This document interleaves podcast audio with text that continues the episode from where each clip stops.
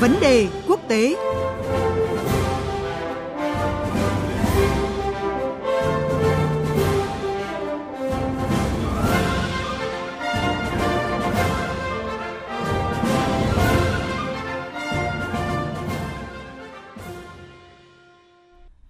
Thưa quý vị và các bạn,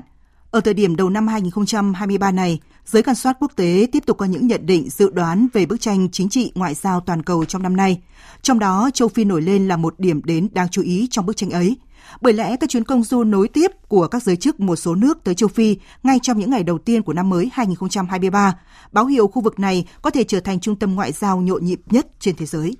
Chưa đầy hai ngày sau chuyến thăm của Ngoại trưởng Trung Quốc Tân Cương với năm quốc gia ở châu Phi, Mỹ cũng vừa cử một trong số những quan chức hàng đầu là Bộ trưởng Tài chính Janet Yellen tới một loạt quốc gia trong khu vực nhằm làm sâu sắc hơn mối quan hệ đối tác kinh tế với châu lục này, trong đó có việc mở rộng các dòng chảy thương mại. Để tìm hiểu rõ hơn những cam kết của các nước lớn với châu Phi và sự đón nhận của lục địa này, biên tập viên Thanh Huyền có cuộc trao đổi với phóng viên Ngọc Thạch, thường trú Đài tiếng nói Việt Nam tại Ai Cập. Thưa anh Ngọc Thạch, có thể thấy là Mỹ, Trung Quốc cùng một số quốc gia khác ngày càng gia tăng sự hiện diện tại châu Phi à, bằng việc tổ chức các cái hội nghị à, thượng đỉnh và thực hiện các chuyến công du song phương. À, mới nhất thì ngay sau chuyến công du của Ngoại trưởng Trung Quốc thì hiện giờ Bộ trưởng Tài chính Mỹ cũng đang có chuyến thăm một loạt quốc gia trong khu vực. Vậy thì châu Phi nhận được những cam kết gì từ các nước lớn thông qua những tuyên bố và những thỏa thuận thời gian gần đây? Vâng, xin chào chị Thanh Huyền và quý thính giả của Đài Tiếng nói Việt Nam. Châu Phi thì đã trở thành một cái sân của thế giới. Các cường quốc đang cố gắng thiết lập một cái vai trò và ảnh hưởng ở châu lục này. Nhưng các cái quy tắc của trò chơi dường như đã thay đổi đáng kể trong thời gian qua.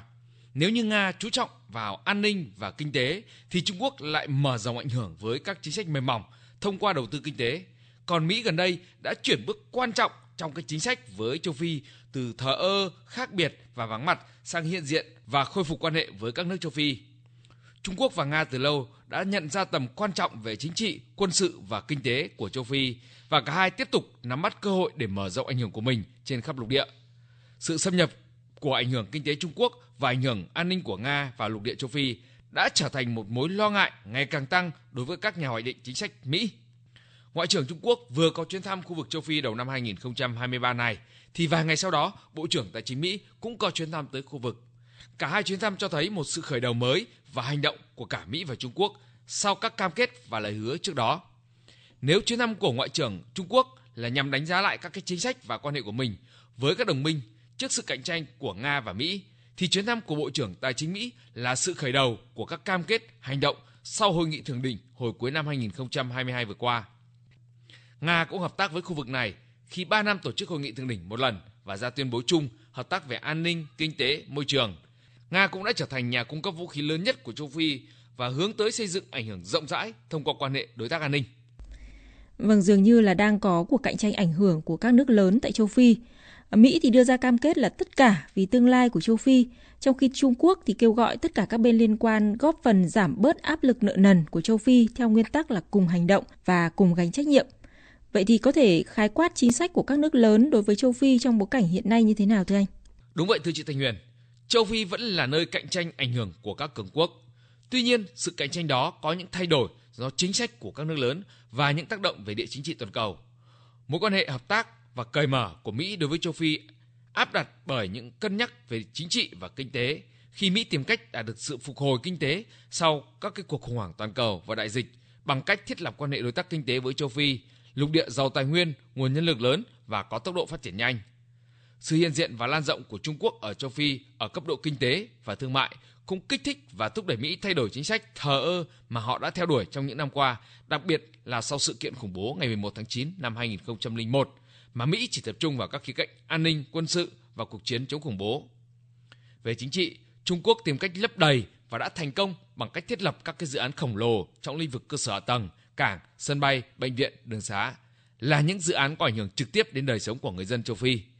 Trái ngược với lợi ích của Mỹ trong lĩnh vực y tế, dịch bệnh, giáo dục được đặc trưng bởi lợi ích gián tiếp của họ trong thời gian dài là sự hiện diện của quân đội Mỹ ở châu Phi. Ngoài ra còn có những thách thức liên quan đến việc Mỹ áp đặt điều kiện chính trị đối với viện trợ kinh tế cho các nước châu Phi, gắn nó với các vấn đề nhân quyền, cải cách chính trị và dân chủ như một quân bài gây sức ép. Bề ngoài nhân từ bên trong là can thiệp và công việc quốc gia dẫn đến sự leo thang của các mối đe dọa khủng bố và sự lan rộng của các cuộc nội chiến đã cản trở châu Phi đạt được sự phát triển. Trong khi đó thì Trung Quốc lại không áp đặt bất điều kiện bất kỳ điều kiện nào đối với viện trợ hoặc là đầu tư vào châu Phi, cũng như không can thiệp trong cái công việc của các nước châu Phi.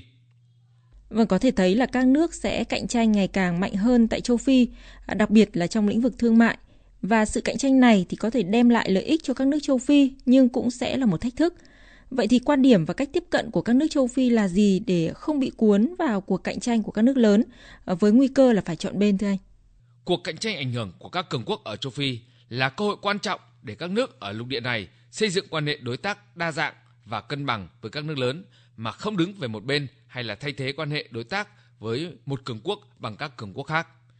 Các quốc gia châu Phi luôn ưu tiên hợp tác đầu tư và phát triển, cùng hợp tác để giải quyết những thách thức về an ninh, khủng bố, an ninh lương thực và khí hậu. Do đó, châu Phi luôn sẵn sàng hợp tác đa phương cùng có lợi và tránh bị phụ thuộc vào một cường quốc hoặc một trục. Các quốc gia châu Phi sẽ tiếp tục theo đuổi các sáng kiến đổi mới và cải cách kinh tế để giải quyết các vấn đề kinh tế và xã hội. Thông qua các chính sách kinh tế mới và cải cách chính phủ, châu Phi có thể xây dựng lại nền tảng của mối quan hệ giữa quyền lực cầm quyền, cộng đồng bộ lạc và các nhà lãnh đạo địa phương để giảm bớt xung đột và bạo lực. Khu vực này sẽ hợp tác và hợp nhất tất cả các quốc gia trong lục địa thành một thị trường duy nhất gồm 1,2 tỷ người và tổng sản phẩm quốc nội trị giá 3,4 nghìn tỷ đô la. Tất cả các quốc gia, ngoại trừ Eritrea, đã ký văn bản pháp lý của thỏa thuận. Khi hiệp định có hiệu lực, thì châu Phi sẽ trở thành một khu vực thương mại tự do lớn nhất thế giới kể từ khi Tổ chức Thương mại Thế giới được thành lập vào năm 1995. Với tầm nhìn địa chính trị và toàn diện hơn, điều này có thể mang lại những thay đổi đáng kể trong cấu trúc của hệ thống quốc tế. Điều này cũng có thể đẩy Mỹ và Liên minh châu Âu rút lui để ủng hộ các cường quốc mới nổi, dẫn đầu là Trung Quốc và Nga. Vâng, xin cảm ơn phóng viên Ngọc Thạch với những thông tin vừa rồi. Thưa quý vị, à, châu Phi là một châu lục giàu tiềm năng, đặc biệt là dầu mỏ, có quan hệ kinh tế và chính trị với cả Nga, Trung Quốc và phương Tây. Tuy nhiên, đây lại cũng là khu vực chịu tác động nặng nề nhất của cuộc xung đột tại Ukraine và cuộc chiến trừng phạt lẫn nhau giữa Nga và phương Tây. Trong bối cảnh cần nguồn lực để phát triển, châu Phi đều mong muốn có quan hệ tốt với các nước lớn, đặc biệt là cả Mỹ và Trung Quốc.